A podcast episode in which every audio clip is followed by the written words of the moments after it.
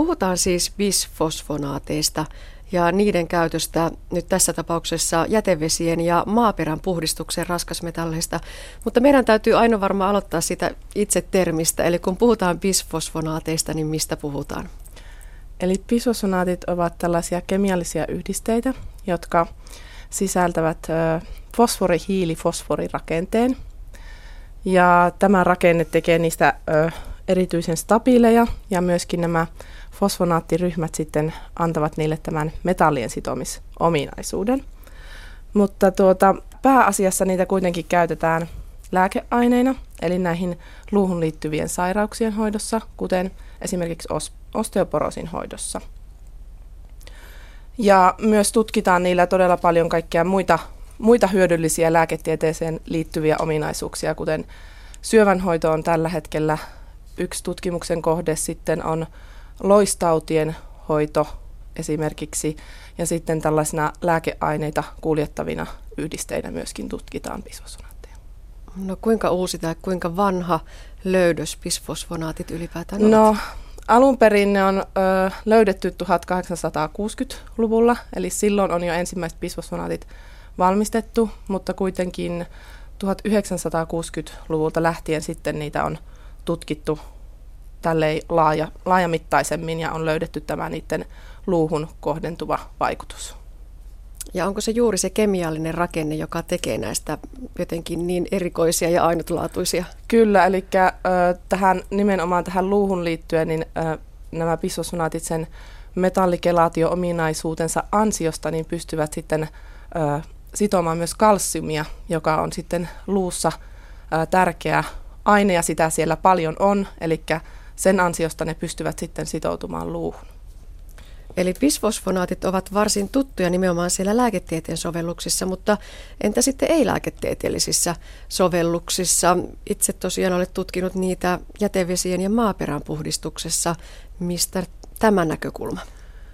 Eli alun perinhän se lähti siitä, että tiedetään paljon näistä bisfosfonaattien metallin sitomisominaisuuksista ja siihen siihen perustuen tämä, tämä uusi keksintö, joka on siis Itä-Suomen yliopistossa farmasian laitoksella professori Jouko, Jouko Vepsäläisen tutkimusryhmässä löydetty muun bisfosfonaattitutkimuksen lomassa.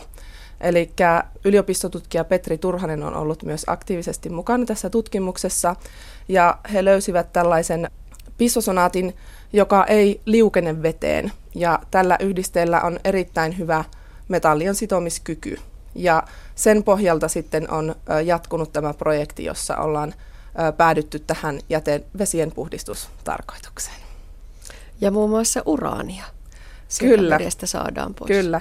Eli tämä on, tätä on testattu monilla eri kaivosten jätevesillä ja uraanin on löydetty, tai on todettu, että uraani saadaan sieltä pois niistä jätevesistä erittäin tehokkaasti tällä bisfosfonaattimateriaalilla.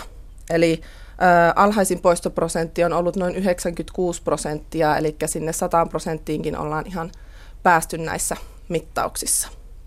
Eli bisfosfonaatti on, on jossakin muodossa aineena, jota laitetaan sinne vesiin ja, ja, ja miten se sitten sieltä Eli se, se prosessi on hyvin yksinkertainen. Tämä bisfosfonaatti on tämmöinen jauhemainen aine ja se voidaan laittaa sinne vesiliuokseen ja se ei siis liukene tai hyvin vähän liukenee sinne, jolloin sitten sen prosessin jälkeen, kun sitä on sekoitettu sinne siellä ja ö, se metalli on sitoutunut siihen, niin se pystytään suodattamalla helposti sitten poistamaan sieltä vesiliuoksesta.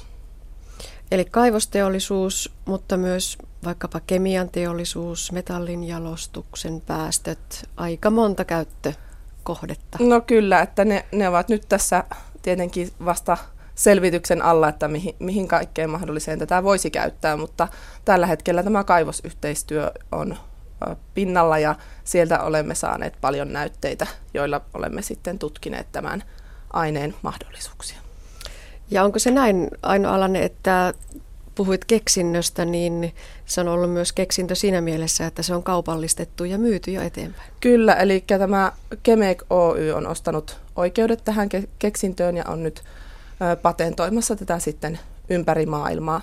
Ja yliopiston tehtäväksi jää sitten tämä tutkimus tällä aineella ja, ja sen edistäminen. Eli tutkimuskin jatkuu vielä? Kyllä, ehdottomasti jatkuu, että siinä on tota, tarkoitus kehittää tällaista työpalu, työkalupakkia, jolla voitaisiin sitten valikoivasti ottaa metalleja talteen, eri metalleja vesiliuoksista ja, ja tämä yhdiste on tietenkin mukana tässä tutkimuksessa. No mitä muuta se voi olla kuin sitä uraania? No esimerkiksi nikkeli, sinkki, tämmöiset ihan perusmetallit. Sitten on näitä ö, harvinaisia maametalleja, kuten skandium, mitä esimerkiksi löytyy tuolta Rautalammilta esiintymä. Ja sitten tätä voitaisiin hyödyntää nimenomaan näiden harvinaisten maametallien talteenotossa, joka on tällä hetkellä erityisen haastavaa sen äh, hankalan sen malmimateriaalin vuoksi. Mutta jos palataan vielä sinne jätevesiasiaan, niin kaikki sellaisia raskasmetalleja, joita ei sinne luontoon voi eikä saa enää palauttaa, vaan täytyy olla se menetelmä, jolla ne saadaan puhdistettua sitä prosessista. Kyllä. Näin totesi filosofian maisteri Aino Alanne. Toinen hänen väitöstutkimuksessaan selvitetty bisfosfonaattien sovellutusmahdollisuus liittyy kiinnostavaan kasviin, nimittäin kevättaskuruohoon. Tutkimuksessa havaittiin bisfosfonaatin edistävän kasvien kasvua nikkelipitoisessa mullassa ja sillä tavalla lisäävän nikkelin poistoa maaperästä. Tai on olemassa sellaisia kasveja, joilla on sellainen ominaisuus, että ne pystyvät ot- ottamaan niin kuin maasta metalleja – ja juurten kautta sitten versoihin niitä kuljettamaan ja siellä tekemään ne semmoisiksi mm, ei-myrkyllisiksi. Ja tuota, esimerkiksi tämä kevättaskuruoho on yksi, yksi sellainen kasvi. Ja se on kuitenkin erittäin pienikokoinen ja sen takia sitä ei sitten taas, se ei ole niin kuin hyödyllinen kentällä käytettäväksi. Ja sitten tällaisia metallikelatteroita on paljon tutkittu näiden helpottamaan sitä näiden kasvien metallien ottamista. Eli ne tekevät ne, ne metallit enemmän saatavilla olevaksi. Ja siitä lähti se idea, että kokeilisimme myös tätä pisvosonattia. Ja sitten huomattiin, että se edistää kasvien kasvua nimenomaan siinä nikkelipitoisessa kyllä, maassa. Kyllä. Eli poistaa nikkeliä maaperästä. Kyllä. Eli koska se kasvi kasvaa isommaksi, niin sitten se, se vaikuttaa siihen nikkelin määrään, mitä sieltä maaperästä pystytään sitten ottamaan sillä kasvilla. Eli silloin se on tietenkin myös suhteessa suurempi.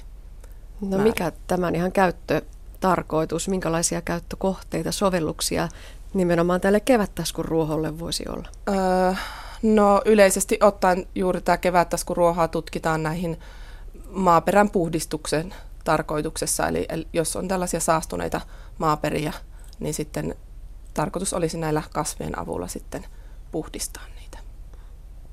Melkein voisi sanoa niin kuin ostos että eikä siinä vielä kaikki, vaan bisfosfonaatista löytyy edelleenkin lisää niitä sovellusmahdollisuuksia. Ja nyt oliko näin, että ensimmäistä kertaa tehtiin, tehtiin tämä löydös siitä, että bisfosfonaattiyhdisteet voivat muodostaa keilejä vedessä? Kyllä, ja, ja ylipäätään, että voivat muodostaa näitä geelejä. Eli tämä on ensimmäistä kertaa nyt julkaistu tämä heidän tai niiden kyky muodostaa, muodostaa geelejä. Ja, ö, aikaisemmin on toki käytetty pisosfonaatteja sellaisissa valmiissa geelimatriiseissa, mutta tässä on sitten ensimmäistä kertaa tämä geelin muodostuskyky niin sanotusti niin, niin löydetty. Ja tässä se idea on se, että, että ne muistuttavat elävää kudosta. Joo, eli tällainen keelimateriaali tietenkin sisältää hyvin paljon vettä ja se antaa mahdollisuudet ö, laajaan biolääketieteelliseen käyttöön. Biolääketieteen käyttökohteita voisi olla esimerkiksi kudosten muokkaaminen ja ö, lääkeaineiden kuljetus ja lisäksi näitä ö, geelejä ja niiden kolmiulotteista rakennetta voitaisiin hyödyntää muun muassa solujen kasvualustana. No kerro vielä siitä ihan tutkimuksen arjesta. Minkälaisin keinoin, minkälaisin menetelmin itse olet bisfosfonaatteja tutkinut? Kun kuuntelee näitä tuloksia, sillä lähdetään tosiaan sitä maaperän puhdistamisesta ja jätevesistä ja päädytään tänne biolääketieteeseen saakka, niin, niin tota, mitkä keinot, mitkä menetelmät? Pääasiassa nämä menetelmät koostuvat tällaisista ihan peruslaboratorio menetelmistä, että itse olen aika paljon tehnyt tätä synteesiä, eli valmistanut näitä erilaisia bisfosfonaattirakenteita. Ja sitten tosiaan nämä ö, vesitutkimukset ja metallikelaatiotutkimukset on tehty siellä meidän ihan peruskemian laboratoriossa. Ja, ja kasvi, kasvijutut on sitten taas kasvihuoneessa kasvatettu kasvit ja kerätty ja kuivattu ja niistä sitten mitattu näitä metallipitoisuuksia. Ja sitten näiden keelien tutkim, tutkimiseen niin ö, yhteistyössä Jyväskylän yliopiston ja siellä dosentti Elina Sieväsen kanssa niin olemme tutkineet muun muassa NMRllä ja ö, mikroskooppisilla ö, laitteilla. No entä sitten se jatko? Heräsikö väitöstutkimuksessa uusia kysymyksiä, jotka kaipaavat jatkotutkimusta ja vastauksia? No esimerkiksi tämä ö, jätevesiin liittyvä tutkimushan jatkuu koko ajan siellä Itä-Suomen yliopiston farmasian laitoksella ja, ja siihen liittyen nyt pyritään parantamaan sitä prosessia edelleen ja tekemään siitä mm, taloudellisesti kannattavampaa ja sitten lisäksi löytämään näitä uusia bisfosfonaattirakenteita, joilla kenties olisi sitten selektiivisiä ominaisuuksia sitoa jotakin tiettyä metallia.